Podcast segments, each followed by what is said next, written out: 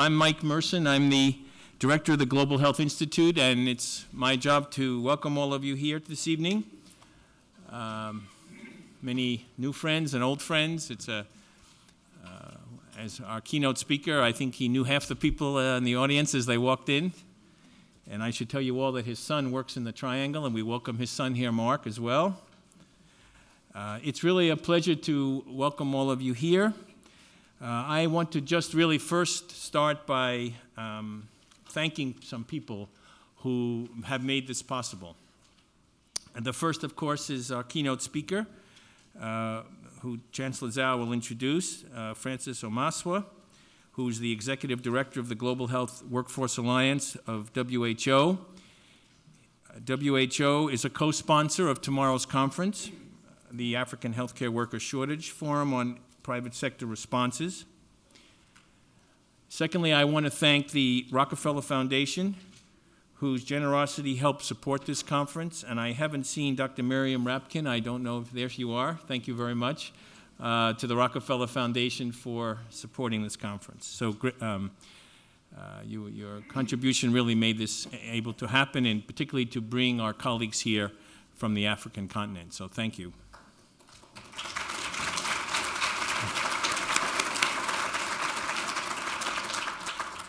Next, I would uh, like to thank Doctors Jeffrey Moe and Kevin Schulman from the Health Sector Management Program here at Fuqua, and their Dean Blair Sheppard for their vision and leadership in organizing today's lecture and the conference. Um, as you will hear and see uh, while you're here, Fuqua's Health Sector Management Program is dedicated to reducing health disparities, building leadership, and promoting social responsibility. It was only one month after I arrived here at Duke, a little over a year ago, that Jeff and Kevin approached me with the idea of holding this conference. Um, together, we look forward to seeing how uh, the deliberations over the next two days will help influence future directions and priorities for tackling the health worker shortage in Africa. Our institute, the Duke Global Health Institute, is delighted to be co hosting this conference. Our mission is to reduce, reduce health disparities in our local community and worldwide. The African healthcare worker shortage is a perfect example of how structural inequalities lead to staggering health disparities. It's also an excellent illustration of how a highly complex global health problem requires a multidisciplinary, multi-sectoral approach for its solution, and this kind of approach is the trademark of our new institute. I am sure that after you hear Francis's remarks this evening, you will have no doubt that the workforce shortage in Africa is a real public health crisis. The consequences of this crisis are formidable Africa is struggling to fight against infectious diseases, meet the Millennium Development Goals, and prepare itself for the emergence of chronic diseases and the looming health consequences of climate change. One of the health problems on which the health worker shortage is having perhaps the greatest impact, of course, is HIV AIDS. Now, there's some recent good news on this front. More than 1.3 million people living in sub Saharan Africa are now receiving antiretroviral treatment, compared to about 100,000 people four years ago. Much of this success can be attributed to the United States President's Emergency Fund for AIDS Relief, or PEPFAR, and we are delighted that Tom Kenyon from PEPFAR is with us this evening and will be speaking at the conference dinner tomorrow evening. But even with this progress, more work must be done.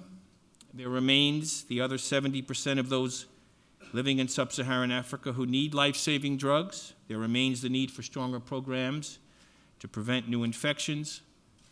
And there remains the fact that while improving, improved sampling methodology has lowered the number of persons infected with HIV worldwide by 20 percent, there are still 33 million persons infected with HIV worldwide and millions of needless deaths from this disease. Why am I saying this? Well, one reason is because this Saturday, December 1st, we will observe World AIDS Day for the 29th year. This year, World AIDS Day theme is leadership, highlighting the need for innovation, vision, and perseverance in the face of the AIDS challenge. This theme must include leadership that addresses the healthcare worker crisis and the mostly untapped potential of the private sector.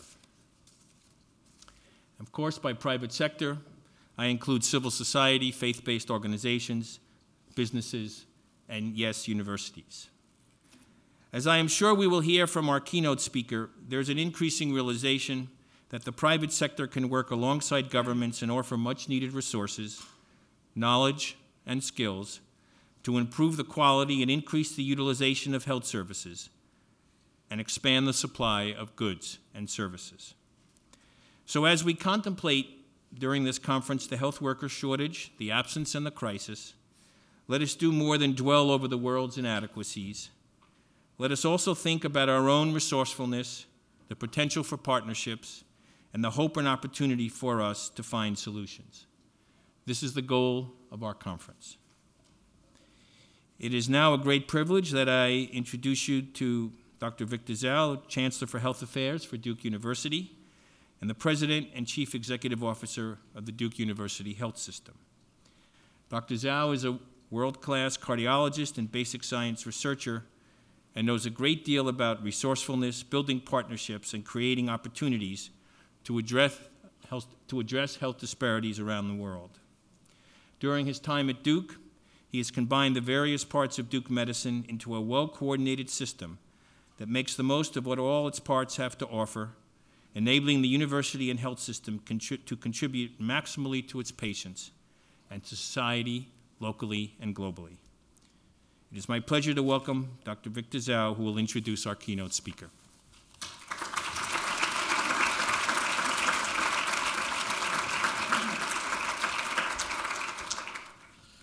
Thank you, Mike, and good evening. Uh, welcome. Uh, I'm Victor Dzau. As you heard, I'm the Chancellor of Health Affairs at Duke University. It's really a great honor for me to welcome you this very timely and important forum on this worldwide shortage of healthcare workers. It's a really significant problem, specifically in sub Saharan Africa, where we'll discuss the ramifications and strategies to address this shortage. Now, this forum is the culmination of many months of hard work and effort from faculty, staff, students across university. And I too would like to especially thank the following groups for taking the lead on this uh, particular program. Uh, Duke Global Health Institute that Mike Merson so effectively run, the Health Sector Management Forum Program at the Fuqua School of Business, particularly with Kevin Schulman's leadership, the Rockefeller Foundation you heard that provided a grant to support the conference, and of course, I'd like to recognize one of Duke's most important supporters, that is the Bill and Melinda Gates Foundation, which is represented this forum by Kathy Cahill, who will in fact be leading a conference panel. And thank you, Kathy. I'd also like to recognize our special guests from Africa who have traveled here to share their stories with us. I think these stories you find are going to be extremely informative and touching. And I want to welcome all of you to Durham and Duke University. Now, Mike asked me to frame the issue, and I think many of you are really knowledgeable, but if you humor me, I'd like to at least frame the issue for this conference. The WHO estimates that there are currently 2.4 million too few doctors, nurses, midwives worldwide. And imagine a town that is 10 times the size of Durham, is where we are, filling it only with healthcare workers. And that's about how many people it would take to eliminate the worldwide shortage of, healthcare, uh, of healthcare workers. It's a staggering number. And I brag about the fact that we at Duke Health System, Duke University, is the fourth largest employer of North Carolina. We employ about 25,000. So that's a hundred-fold number of people that's needed to address this shortage problem. The challenge, of course, is the greatest in sub-Saharan Africa, which has only 3% of the world's health workers yet 24% of the global burden of disease. So it doesn't take a scientist or genius to figure out this big discre- discrepancy. The absence of health workers in sub Saharan Africa has left behind a severely strained health system forced to cope with an unjust burden of disease. So, I'd like to tell you a little bit about what Duke is doing. After all, it's my job, it's my, my institution. And for decades, members of Duke community have shared a passion for addressing such health disparities, both in our community here in Durham, but also throughout the world. One of Duke's most fundamental and noble mission is to take the knowledge of that of our students, our faculty, our staff, the ones that develop, and use it to improve the lives and the well-being of patients around the world. We committed to strengthening health systems locally and globally. So in December 2004, Provost Lange and I convened a university-wide steering committee to advise us, how do we organize Duke? Because there already was and still is lots of activities all over globally to look at health disparities. But our question is, how do we, how do we organize Duke, the academic community, to address this challenge of global health? And it was very easy because there was so much passion, we only had to get the people together, catalyze this, and throw a little money, because that's always important. And the committee proposed the establishment of a university wide institute, the Duke Global Health Institute, to mobilize the health expertise of the entire university to strengthen and enhance programs in research, education, service, and policy. This institute is now up and running and is really, I think you see some of the examples you saw today, and you see that together with, in fact, the business school. It's really trying to address many of the important issues. And what Mike is doing is truly impressive.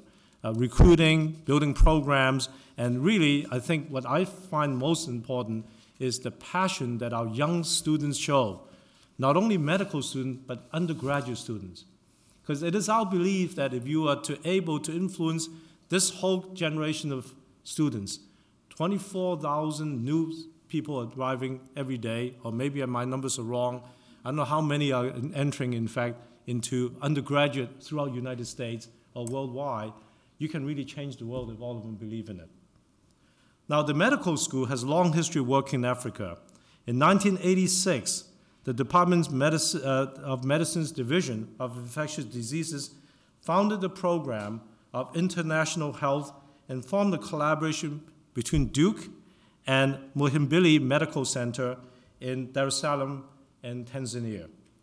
As a result of this collaboration and its successor at uh, the Kilimanjaro Christian Medical Center in Moshi, Tanzania, more than 60 physicians have received research and clinical training in tropical medicine. And subsequently, collaborations have been established at 11 additional sites around the world. Through the auspices of the Hubert Yeargan Center for Global Health here at Duke, directed by Ralph Corey, hundreds of students, residents, and fellows and attending physicians have spent extended time participating in research and education in the developing world. Our efforts at KCMC and Moshi, under the direction of John uh, Bartlett, have focused on clinical research to improve treatment of HIV infection and opportunistic infections. For example, Nathan Thielman have recently reported free volunteer HIV counseling and testing in Moshi.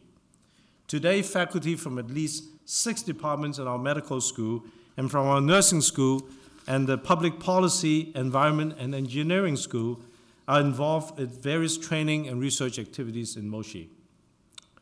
Also, this year, I think you'll be interested to hear that Duke Health System and the Global Health Institute partnered to start a new program. It's called Duke Global Health Plus. The, uh, plus stands for Placement of Life Saving Usable Surplus. And it's a long story, a great story I'd like to tell you, but I won't have the time, except to say that one of our neurosurgeons, Dr. Mike Haglund, actually uh, went to um, Uganda uh, in fact, in the new Mulago Hospital in Kampala. And he came back and say, we need equipment over there to set up surgical units ICU. And so Mike and I talked to our procurement officer, and I then realized that we're selling our secondhand equipment. And it was very easy, quite frankly, for us to say, let's give it away. And now we have a program which we give away all surplus equipment from the health system at, you know, obviously through some kind of selection process. But I think really this is the kind of passion you can imagine when people bring to us, we have a chance to respond. And I think it's very exciting indeed. Uh, Dr. Haglund is planning to return next year to establish a new neurosurgery center training in uh, East Africa. We have a number of initiatives in Kenya. I want to mention two of them. First, we provide support to Actually Carolina, our sister institution for Kibera, a program originally initiated, and established by UNC leadership, and uh, we have therefore continued to work with them now to strengthen community development and youth leadership in larger Kibera slum of Nairobi. Uh, also, we have recently joined the, Ameri- the America Sub-Saharan African Network for Training, Education, and Medicine, ALSANTE, consortium at Moi University in Eldoret. Jeff Wilkinson from the Department of OBGYN will be moving there this summer to establish a reproductive health program. And I don't really want to belabor you, of course, take any more time from our keynote speaker, except to tell you we truly, truly committed. I do want to mention, however, that Kay Wetton in the, the uh, Center for Health Policy has been working also internationally in a whole number of sites, and our Human Vaccine Institute have established, of course, through the help of Melinda and Gates Foundation and uh, Bill Gates, uh, the HIV/AIDS vaccine uh, programs and again, it is undertaking studies everywhere in Africa. And of course, Kathy Simka from the School of Nursing is working with collaborators to, develop those sites for HIV vaccine in adolescent population. We're interested in many issues globally. I know that Mike Merson is now working with China at Peking University Health Sciences Center to develop strategic management issue in both global health and health sector management which leads me to the School of Fuqua Business School, which is co-sponsoring this conference. I know they are firmly committed to strengthening healthcare systems throughout the world through their expertise, and the Duke Health Sector Management Concentration, largest program of its kind among the top-tier business schools. And their global executive program options combines unique residential sessions in Africa, South, uh, South America, Europe, and United States, and internet-based distant learning allowing students to live and work anywhere in the world. And I think this is a very impressive program. So the severe health uh, workforce crisis in Africa is a major obstacle when you hear about all these possibilities. But to combat HIV, AIDS, malaria, TB, maternal and child mortality, and other diseases, I think we need to address this issue of health uh, workforce crisis. And the health sector management program and global health are passionate about finding ways to address this shortage. It's really hard to save lives you can't get the medicines and treatment into the hands of those who need them. So we're delighted, in fact, to have a distinguished Dr. Omaswa here because he can provide you with a first-hand knowledge and account of the problem as well as some of the possible solutions. We hope that insights and recommendations from tomorrow's conference will be used at Dr. Omaswa's Global Health Workforce Alliance Conference, which is going to be held in Kampala in March 2008. So now it gives me great pleasure to introduce Dr. Francis Omaswa. I was reading all the things he's done, and he's truly an impressive man who has a great passion for doing right things. He's currently the executive director of Global Health Workforce Alliance that was launched in May 2006.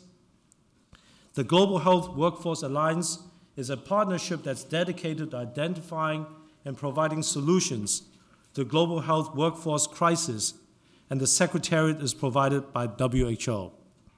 Before joining the alliance in June 2005, Dr. Omaswa was the Director General for health services in the Ministry of Health in Uganda for seven years, during which time he was responsible for coordinating uh, major reforms in health sector in Uganda. Prior to that, he was the chief surgeon. I understand you're a cardiac thoracic surgeon, like I'm a cardiologist, head of the quality assurance program and director of Uganda Heart Institute. And in the Ministry of Health and also in the Makerere University in Uganda. At the global level, he was closely observed, uh, involved with the establishment of the Global Stop TB Partnership and was vice chairman of its coordinating board. He is one of the architects of the Global Fund to Fight AIDS, TB, and malaria, and serve as the chair of Portfolio and Procurement Committee of its board. Dr. Omaswa is a graduate of Makerere Medical School, Kampala, Uganda, a fellow of the Royal College of Surgeons of Edinburgh, and founding president of the College of Surgeons of East, Central, and Southern Africa, as a senior associate at Johns Hopkins Bloomberg School of Public Health. Seems like you ought to be working with us as well. So it's my great pleasure to welcome you, uh, Dr. Omaswa, the director of WHO's also uh, Global Health Workforce Alliance. And uh, the title of your presentation is Abundance of Disease, Absence of Health Workers, Crisis, Hope, and Opportunity in Sub Saharan Africa. Welcome.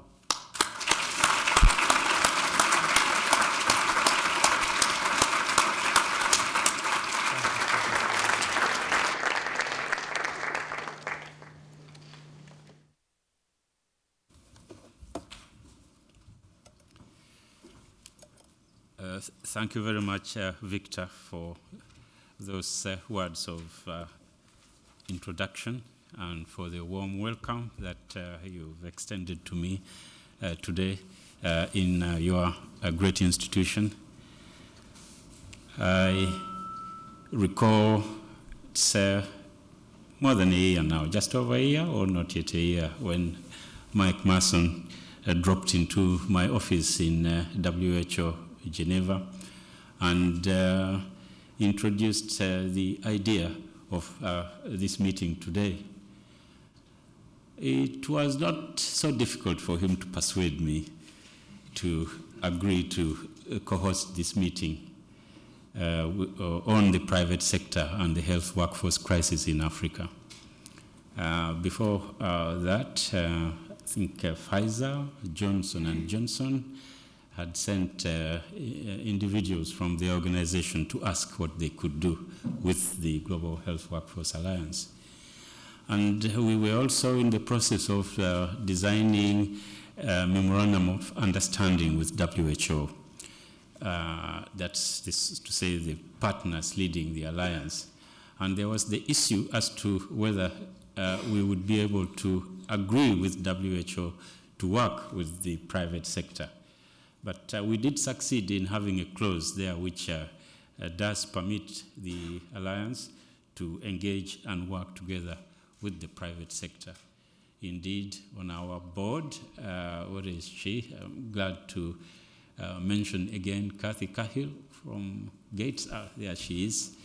Uh, and um, we are hoping that as a result of this meeting, we will really be moving forward closer uh, and in more concrete ways with the private sector. I also want at the outs, out, outset to again thank, uh, uh, of course, Mike, uh, Blair, uh, Kevin, uh, Bill, and Robin, Gilia, and um, the many others who have made it possible for me to come here my plane, uh, which brought me uh, after five airports, did not bring my bag. and uh, Bill managed to find an African comb for me to comb my hair uh, last night. Uh, and also uh, Mark, my son, for taking the trouble to come to listen to this talk. So um, now I will divide the time I was given said 40, 45 minutes into three parts. I will speak uh, about the African health and development crisis for third of the time. The other third describe the global health workforce crisis and what uh, the Global Workforce Alliance with partners is uh, uh, doing to address it, and then spend the remaining 15 minutes on uh, how the private sector might consider uh, contributing to addressing this crisis, particularly in Africa. And uh, the message today uh, this is uh, not uh, like being in a, a, church or something like that, but I will really be wanting to share with you the message that sub Saharan Africa is actually gripped uh, by very serious, truly serious, unprecedented health and development crisis. I will tell you about the hope that exists and is uh, uh, apparent today calling for all hands on deck and how the private sector has a key role to play. Um, the Africa which I have seen, the Africa in which I grew up in, sort of after the Second World War, going into independence for many African countries, was a very, very hopeful Africa. We had good education, more from missionaries than from the colonial government which was in. But there was stability, there was prosperity, and independence was coming, and there was hope that we would be able to jump even faster after independence and telescope the centuries which other people had gone through, like in this country, Europe, and elsewhere. And um, True, at that time, some considerable progress was made before independence, even after independence.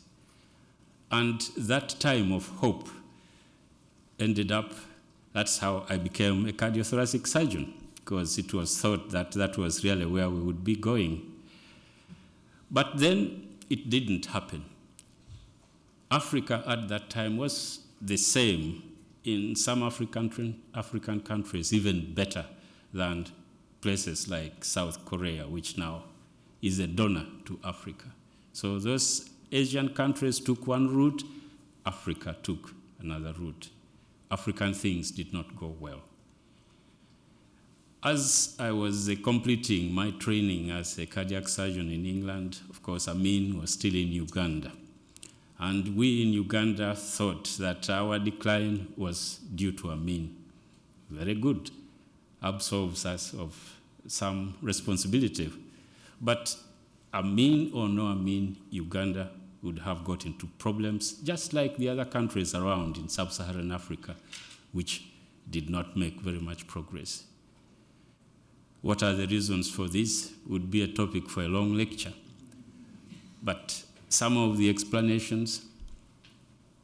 One, the Cold War was a big factor in allowing bad governance to survive in Africa. If one leader got upset with the West, he went to the East and was well received there. He got upset with the East, he came to the West and was well received there to provide votes at the UN and so on. And uh, uh, uh, part of the bad governance of that season was very much, had very much to do with the Cold War. But there was also the issue of collapse of commodity prices. Um, cotton, cocoa, coffee. Of course, Africa was surviving mainly on those. Those prices collapsed, African economies collapsed, and there is, as I speak even today, Maybe if you leave out the mineral rich countries, uh, Botswana, and uh, even some mineral rich countries, uh, Botswana, South Africa, those may be the really only two countries which can pay their way. But the others, other countries have been reduced to being beggars. And um, along with this came new diseases, AIDS, is now, is it 30 years old or something like that? And it has wreaked havoc. Uh, TB has come back with AIDS. Sleeping sickness, which we had got on top of because of the bad governance and uh, upheavals, did come back badly. Malaria, because of climate change. Communities which did not have malaria, highland communities, are dying in large numbers from malaria epidemics. And um, because of having no money of our own, um, we are now being led by other people who have got money.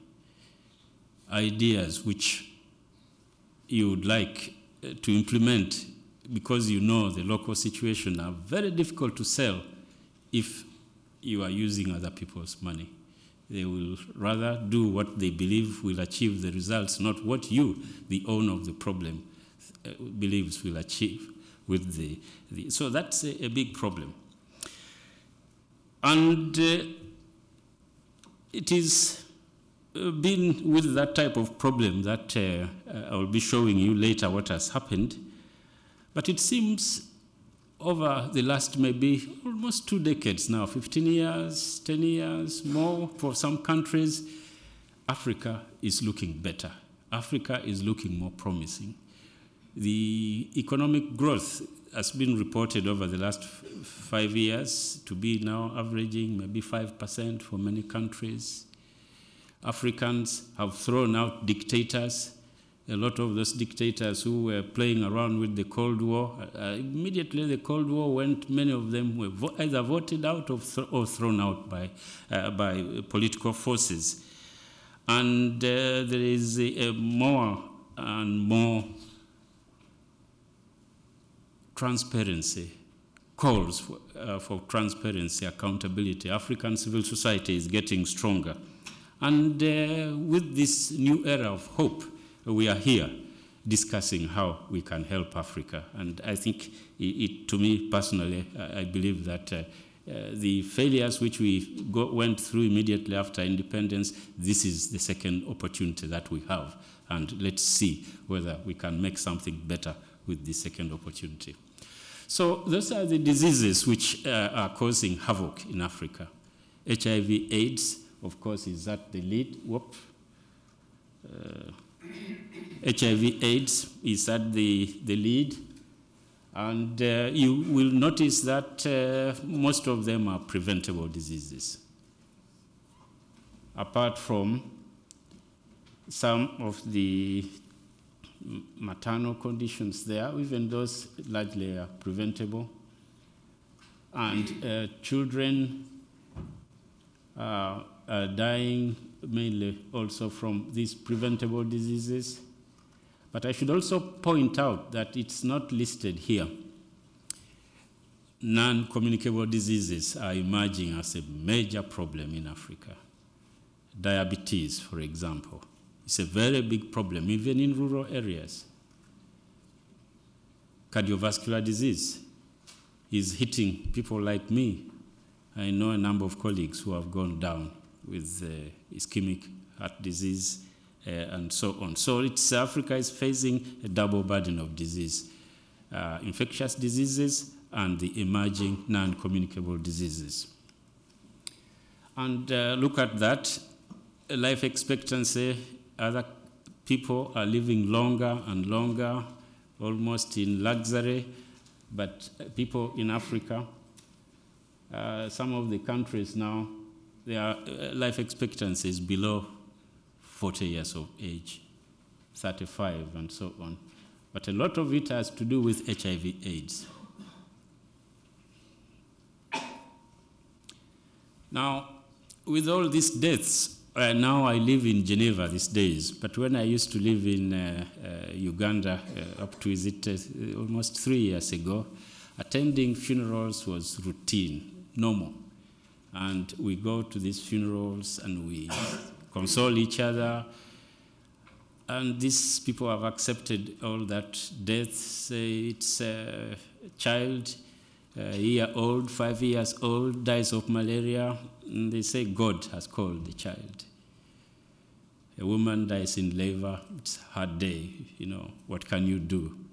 And that's the level of despondency which has come about. And um, some time ago, um, I, I wrote in a speech for President Museveni those type of words, and then he stopped reading and said, "What about Japanese? Does God not love Japanese? How does it? How does he wait for Japanese to reach 85 years of age, and then he calls up Africans at that such a young age?" And also this. Um, this statement here, um, uh, 203, we, a, a, new head of the African Union. African Union is now new. In the past, it was the Organization of African Unity. Did a lot to get independence and defeat apartheid and all that, but did hardly anything about the quality of life of their, the, the people. Uh, but the new head with the new AU, uh, they called us to talk about uh, how uh, the new Africa, Africa of the 21st century, could uh, uh, make a new beginning for Africans. And this is this was what I, I, I, was telling them. I was making the speech for health. This is, we, we must feel the shame for what's happening and get to move ourselves. And it is true, African Union is taking concrete steps now to call upon countries. There is what is called peer review mechanism. Uh, what are you doing for democracy in your country? What are you doing to fulfill certain minimum uh, to respond to HIV, AIDS, to malaria? So uh, the things are bad, but also there is hope. Now, one good thing about health is that the people themselves, poor people, appreciate the importance of health because to many of them, the only asset they may have is really their good health. A man or a woman gets up in the morning, uh, goes to be employed by someone uh, to chop firewood or to do something in the garden or in a shop, and takes home at the end of that day. So that person, if they are ill for one day, it's a big issue. It's a very big problem. So when there are these, these things are called uh, what, uh, poverty, uh, participatory poverty assessment surveys. They are carried out routinely uh, in, uh, I don't know whether they are done here, but I certainly know they are done in uh, the African countries. you go to a market where rural people are, and you may take them under a tree and you ask them some questions about their poverty. And in the survey for Uganda for 202, this is what it coughed up. So if you asked people what are the causes of your poverty, the majority response was poor health and diseases. And if you turn the question round and you say, sorry, my friend, that you are so poor, what do you think is most likely to happen to you? And on the other side, they will tell you again, most frequent uh, response, I'm likely to get ill and maybe I'll even die. It's interesting to look at the others also, but uh, it's uh, for another day, but it's important to also see what poor people think are their problems. So when then it is time to campaign for health, it is not difficult to persuade people uh, in, in poor countries uh, that uh, health should be supported. And it is a, good background position to start from. And that's MDGs.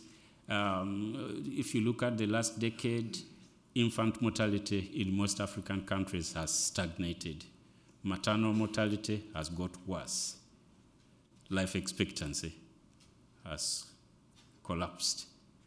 So achieving MDGs is a big challenge for most sub-Saharan African countries.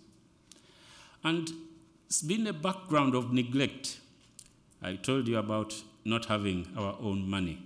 And look at this if you compare uh, what is your country there, and then these other people are running their health services without money. And how can you achieve that? And yet, in the past, the good days which I told you about, um, when I graduated, uh, some 30 years ago, on its own resources, the government of Uganda, it was post independence, was able to pay me a salary. On that salary alone, without any other supplements, I was able to buy a car on hire purchase. I was able to build a house in the kraal of my parents. And there were no donors in Uganda at that time. And not just Uganda, but you know, we all we went to the same university for East Africa. The, everyone went back home to Tanzania, to Kenya, to Zanzibar in a great hurry. And the same as I described to you was the case in those countries as well. But today, a person graduating from the same school like I did in Uganda, I know, I think Tanzania as well, probably Kenya too, they can't live on their salary. And the health facilities are struggling to, to, to, to, to survive. So uh, that is uh, as bad as it is. And then this is national health accounts for a country. How, how, who, how, who spends, where does the resources come for providing for health? And you can again see here that um, uh, households, even the poor, as poor as they are, uh, they are the ones who generally pay for their health. Also, note uh, here this is the NGO, the missionary hospitals and health care facilities. They are providing quite a significant amount of uh, uh, health care. So the private sector, if you add the two, they probably are uh, providing a little the same uh, or under the households. Uh, but the public sector is not providing as much uh, health care spending as we would expect. You saw the figure, which don't show on the radar. So this is good to keep on board as we discuss this subject. That is the human resources for health um, discussion. Um, I think many of you are familiar with that map. WHO World Health Report of 2006, which was released the same time as we launched the alliance, showed that uh, 57 countries have got such critical shortages of health workers that they are not able to provide basic care for their own people. And 36 of these countries are in sub Saharan Africa. And there are a few on the Americas as well, and the others are in Southeast Asia. And uh, Victor, you've already talked about this. Um, very few health workers and a disproportionate burden of disease for Africa. Um, and uh, the global context in relation to the workforce crisis is significant, and we need to keep it on board. This part of the world, people are living longer, they need more care, they need more health workers. Our part of the world, I've shown you the disease burden, which is increased, and they need more health workers. And there is a global shortage. And it's been neglected. The long history of neglect is real. Uh, if uh, even, uh, let's say, five, six, ten years ago, uh, as an African Health Services manager, I would go to a donor and discuss about uh, supporting the health workforce. And they would say, no, no, that's for the government only, not for, not for us. So we've come a long way. And of course, this global situation is impacting on Africa in a big way with that neglect. The best people are leaving, the so called brain drain. And they leave the rural areas, they come to the urban areas. From the urban areas, they come to America and the UK and other places. Uh, and um, oh, because of the crisis, uh, a, a, lot has happened the last few years, five years in particular. Um, for three consecutive World Health Assemblies, I think 204, 205, 206, the WHO system, there is an agenda which is developed by the executive board, and then that agenda is tabled, and everyone comes to the meeting with that agenda. But for those three years, these, uh, uh, the African ministers did not have uh, to wait for that agenda. They came and just said, We want to discuss this. This resolution must be passed on health workforce. Uh, you know, the, you are stealing our health workers. You must do something about it. So uh, that is um, something which is worth noting. I think I should go back and just point at this. Um, we'll talk about this a bit more, but uh, this is also something which is a, a, a, a, cause for hope. You know, never before has the world had so much wealth, so much knowledge, so much technology, and we are connected, but then there are so many inequalities among the people of the world. Is this not something we can do something about? And that's the vision of the Global Health Workforce Alliance. Uh, J.W. Lee, the last uh, high level forum on health related MDGs in Paris. This was uh, unscripted. He just uh, brought this out of the blue, and uh, that's our vision. Uh, yes, um, and every word there is very important indeed. Motivated, skilled, and supported. Health workers in sub Saharan Africa have been taken for granted. They work long hours, and when they work badly, they are blamed as thieves because they are coping, nobody is paying them. And yet, the same people, when they come to America, they go and work in another place, in Saudi Arabia, they are praised as very good workers. The same people. So, those issues need to be borne in mind. And um, again, back to this new hope. Uh, I've told you about uh, the, you know, this is uh, social justice. When the G8 meet, you see those hordes of people who are jumping fences and doing everything to try and pass messages to them. There is a global movement on social justice. And I've told you about uh, account- accountability and transparency before. And this one also is important. Uh, this, this one here. Health SARS drew our attention to this. When that SARS epidemic came through, economies of some countries were in big trouble. Everyone was in trouble. And these days, I think the, the, the World Health Report from WHO on global security is about uh, disease as a, a, a global threat and an economic issue. There is a movement uh, I think led by Norway, but a number of other countries also on it, health as a foreign, uh, a, a foreign policy issue.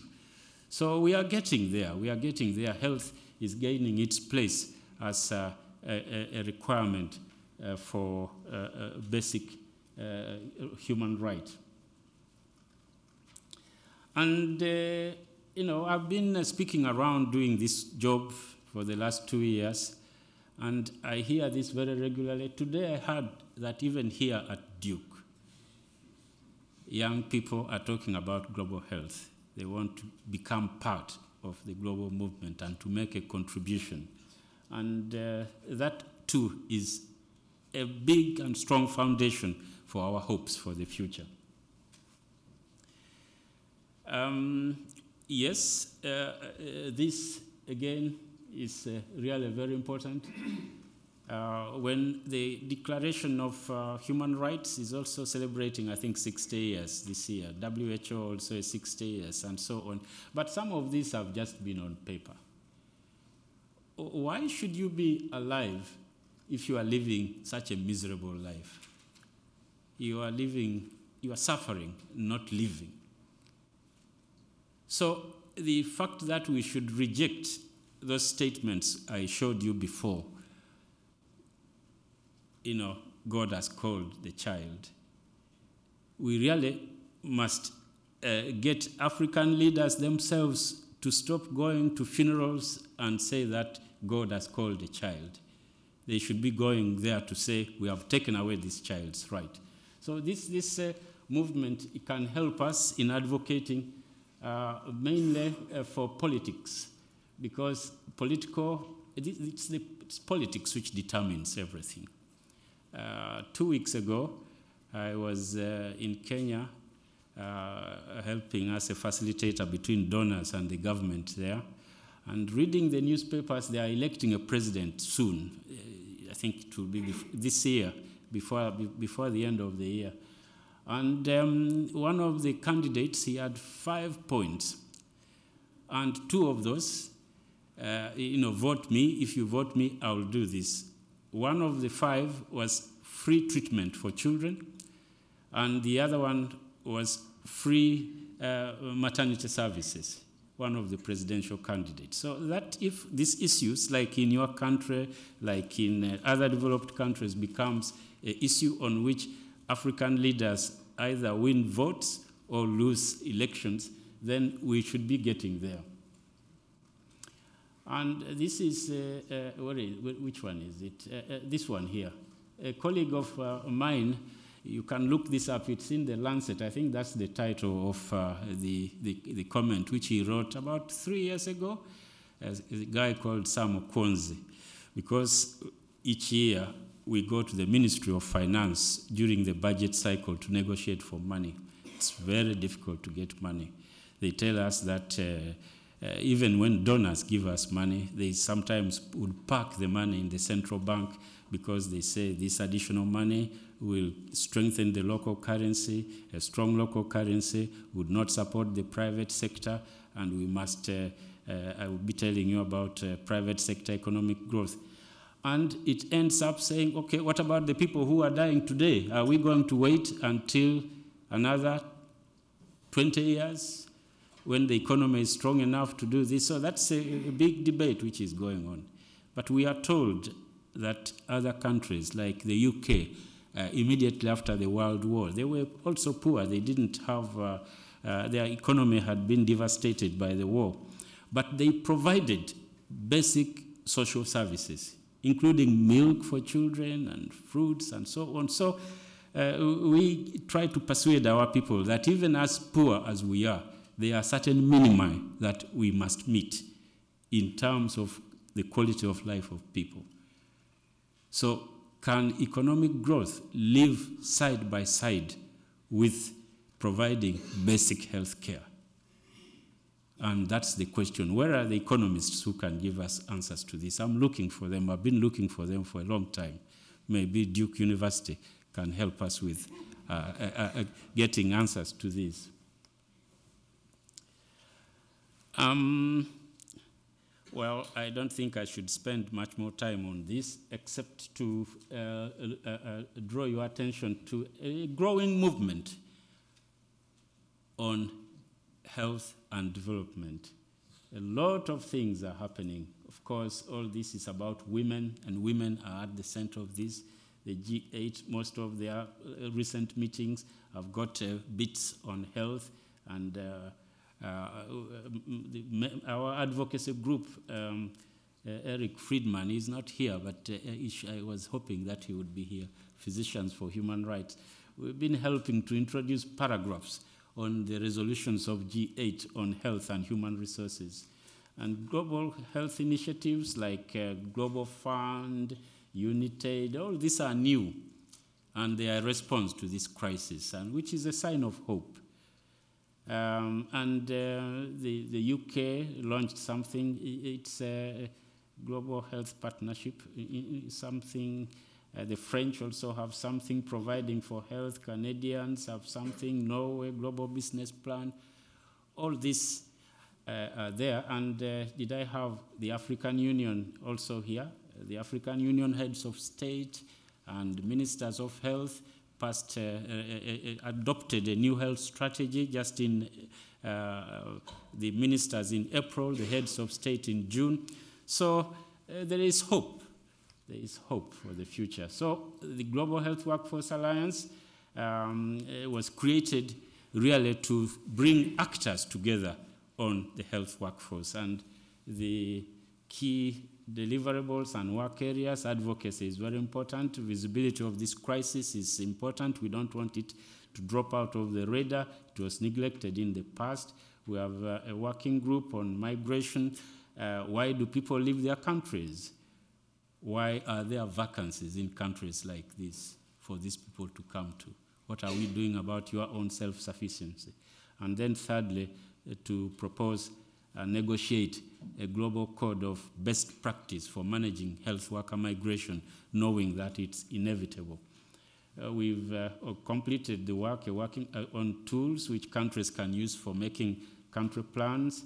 Uh, this group on how to, what skill mix for the 21st century, how to train innovative ways, and what can the global community do. These two task forces are just being formed on financing and HIV AIDS, as you saw, is a big, a big threat and it needs its own uh, way of making it uh, achieve its goals without causing problems to the other parts of the health sector.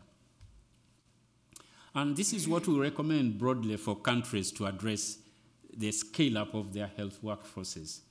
And of course, it's health outcomes you can't do everything. So each country determines their burden of disease and defines a basic minimum package which they want to deliver to their people and develops a skill mix or, which responds to that minimum package and get these people to stay as near to the communities as possible. J.W. Lee's thing there. But all this needs technical input, political work, and money.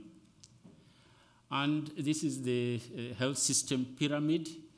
And uh, here, there is room for all players. I can see the private sector could play a role there in providing uh, tertiary health care, uh, even at this level, all the levels actually. But uh, vertical programs, this slide was really made to show how the Stop TB partnership, I made it for them, the Stop TB partnership can contribute to health system strengthening, but it can be used across the board. And that's what the Workforce Alliance hopes to deliver. It's got a, five, a 10 year lifespan starting from last year. Basically, more countries uh, excelling in their health workforce development.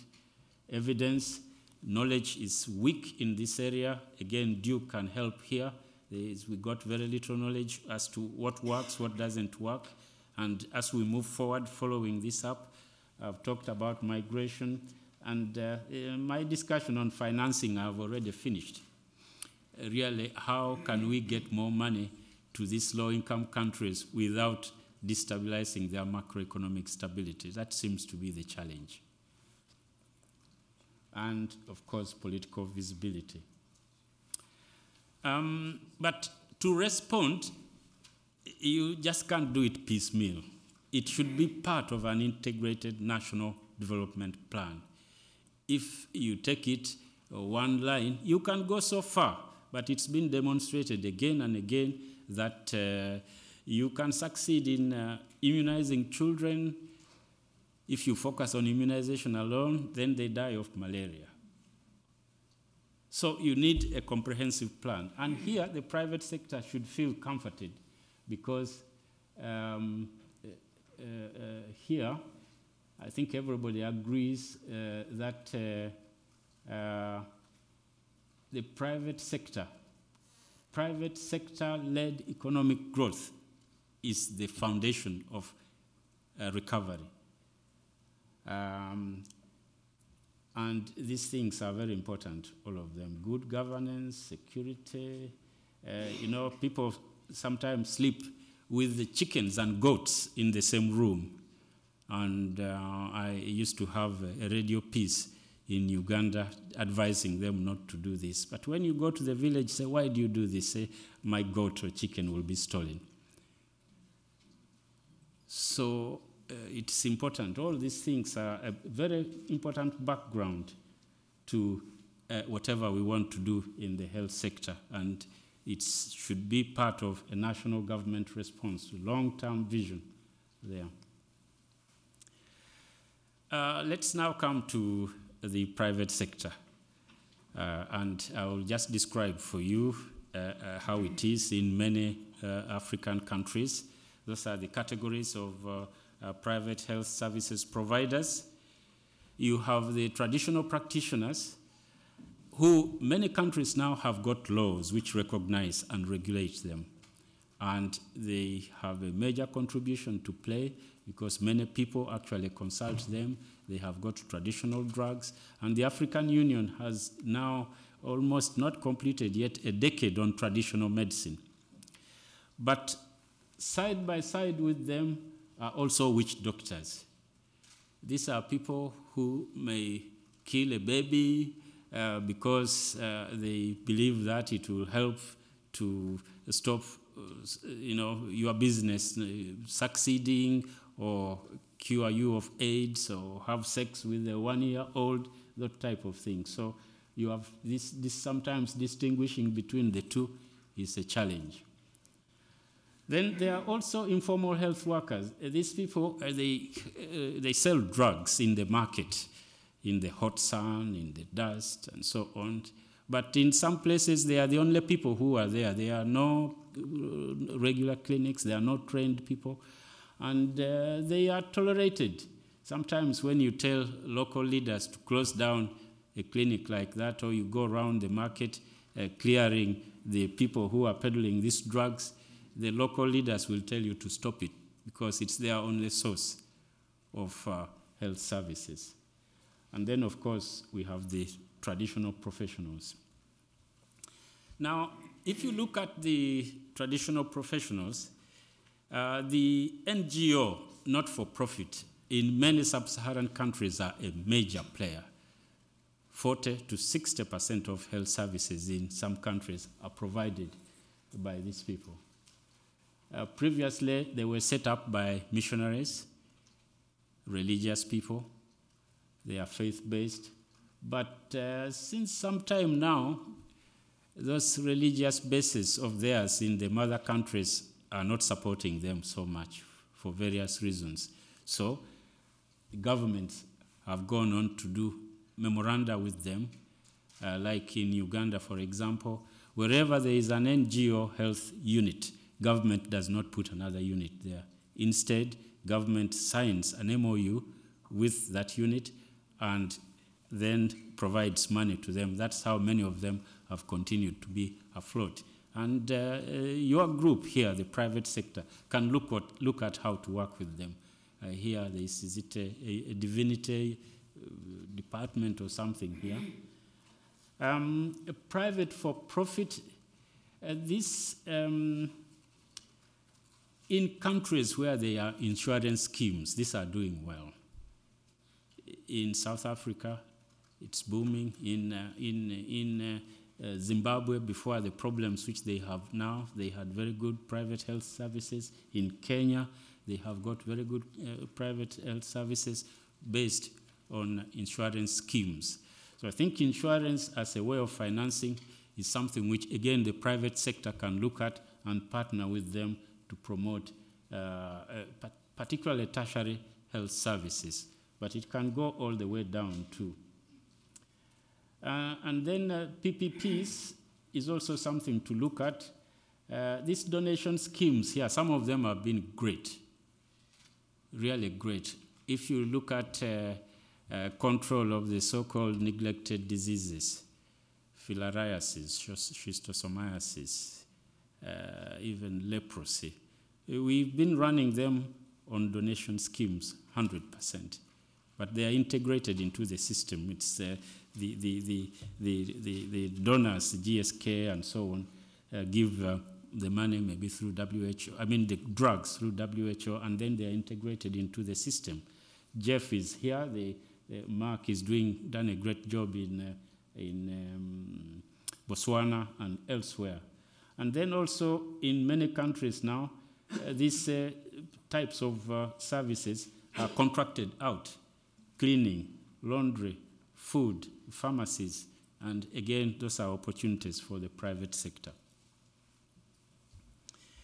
Um, private pharmaceutical industries, the African Union, they have got a program on work promoting local manufacturing sufficiency in drugs in, in, in the, and the talk is that, look, the disease burden is here.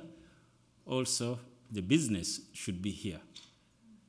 And the insecurity of uh, having to import drugs made by other people, uh, anything can happen. So uh, this is uh, being very much encouraged in Africa. And uh, just uh, is it this month or last month? Last month, in Uganda, CIPLA opened a, a big plant which they hope to use to produce antiretroviral drugs and malaria drugs. And uh, these are opportunities because the market is there.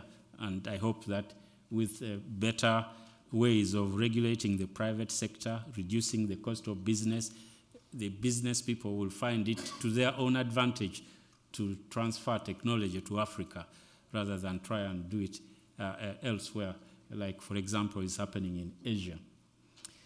There are a few of these, but again, there are opportunities here. But we have to create the environment which enables all this to happen. And how do we do this? Already, many countries have been put online to take this route private sector led economic growth, liberalization, privatization. A lot of companies which were run by government have now been sold off to the private sector. And uh, it is now up to uh, the, the private sector to look at an Africa which sounds hopeful and to come in and play their role here, making profit as well as helping to, uh, to help the, the, the, countries. And there is regional integration in East Africa, Kenya, Uganda, Tanzania, Rwanda, Burundi have formed a customs union.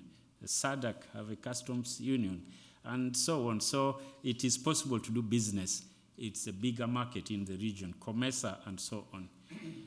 Uh, and um, the whole atmosphere really in sub-Saharan Africa is favorable to private uh, uh, uh, sector investments. And uh, what areas uh, lend themselves? We are at Duke, education and training. Africa is short of health workers, so pre-service training is open to the private sector. And there are many investors who have opened private health training institutions in Africa. Aga Khan is one of the big ones. But uh, uh, elsewhere, uh, in I think Tanzania, there are two. Some Indian group has opened a school there.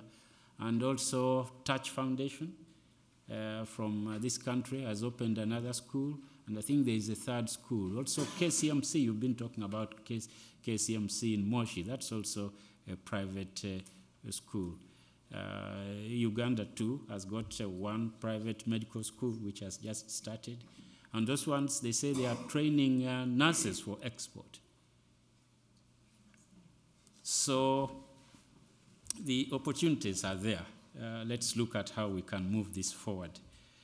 And uh, insurance schemes, I told you about the, this, this I think again there is opportunities there, uh, health insurance schemes, separate from social uh, health, uh, uh, uh social health insurance schemes, which some governments are pushing. And those are resisted. They are resisted by the private sector because the private sector is saying governments should not be in the business of doing business. So in Kenya, it went all the way to parliament and uh, it didn't succeed. The same has happened in Uganda. But if the private sector did take this up, I think opportunities are there, and then you can, it would, can be linked with the uh, uh, tertiary health, uh, health care services, which you can link like they have done in Thailand to medical tourism. You put a beautiful hospital on the shores of Lake Victoria, and people come and get their cataracts done or their bypasses, then they go and see the animals and enjoy the sun. So,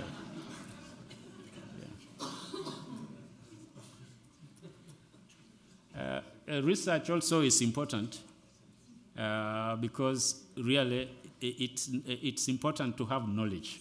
What is happening to the new anti-malaria drugs, to the ARVs? Uh, what uh, directions should, be, uh, should, we, should we be uh, adjusting our movements on?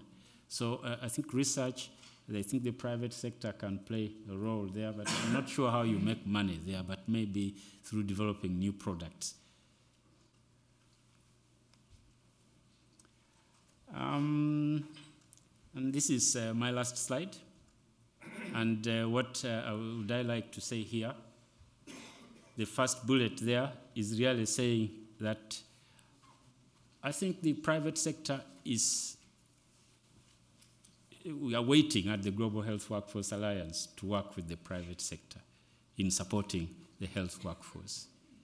And if the private sector could, if they are interested, I would not like to ask you to come and then you come because you want to be polite to me. Many of you are my friends. I would like to work with you because it's something that you feel you would like to do yourselves. Can you please organize yourselves globally, regionally, and then we can move forward together? And could we then develop ways of working together once you've organized yourselves? And I would be prepared, Kathy, if I come to the board with uh, a proposal for us to establish uh, a working group on the private sector contributions. She's given me double thumbs up. you, you people have not seen. So the board is waiting. The board is waiting.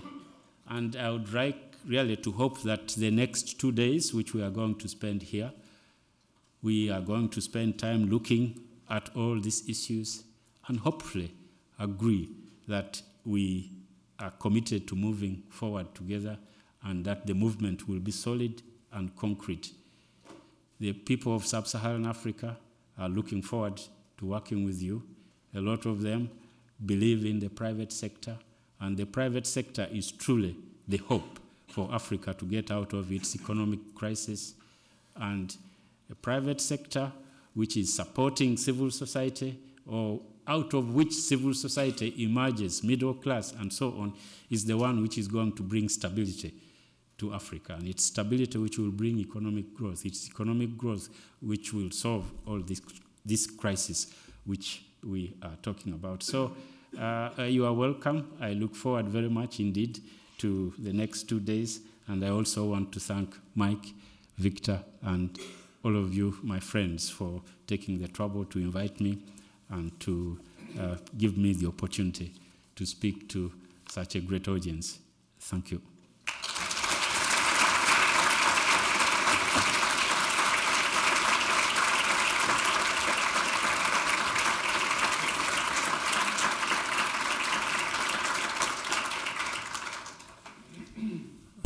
Thank you so much, Francis, for uh, these very thoughtful comments. He, we thought we would take maybe one or two questions. If someone has a compelling question, he'd be happy to hear a tough question. Anyone? Yes. Just identify yourself, please.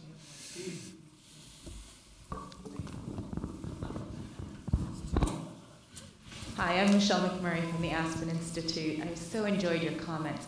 I actually just got back from East Africa, and one of the things I heard from the First Lady of Zambia is that some of our world economic policies might have inadvertently contributed to some of the workforce shortages we're facing. And in Zambia, in particular, they're just emerging from a 10 year hiring freeze in the public sector and salary, severe salary increase caps that prevented them from hiring new teachers and new physicians within the public sector. So, as you showed your graph, of the declining investment from the public sector in the healthcare workforce. I'm wondering if in your work you've seen the effects of these policies firsthand. Uh, yes, I've lived them. I've lived them literally.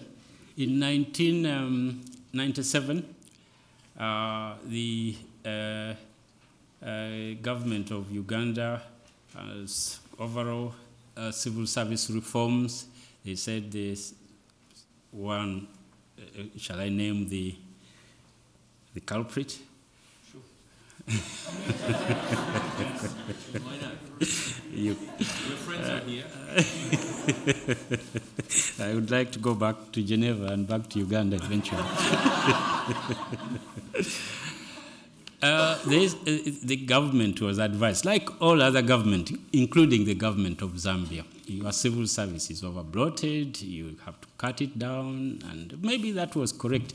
But then don't recruit for three years. So there was a recruitment ban, and health workers who were already in short supply were graduating, paid for, their training paid for by the public, and they were on the streets. And of course, they left the country. Similarly, the discussion I was talking about um, is it compatible for macroeconomic stability to coexist with provision of basic social services? That's your question. I know that Zambia is one of the countries which is affected by this ratio, public wage against, uh, I think, GDP. There is a ratio which you have to stick within that ratio. And then they can't increase public service salaries, they can't recruit additional teachers, health workers, but people are dying in Zambia. Look at Zambia's life expectancy, it's one of those. That's why I'm looking for economists to discuss with those other economists. Because for sure, as a human being, I, I, it, you know, as a clinician, you can't watch people dying. It affects you directly. Uh, and then even if you raise money, they say, we keep, keep, keep your money, you don't bring it here. It's happening in Africa. It's one of the sources of the problem. And that's why we have set up the task force on financing to look at options to this.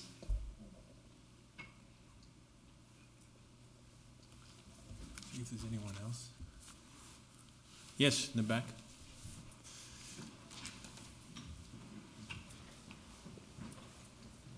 My name is Pape Gaye, and I'm with uh, IntraHealth International. Thank you for a very thoughtful and thorough presentation.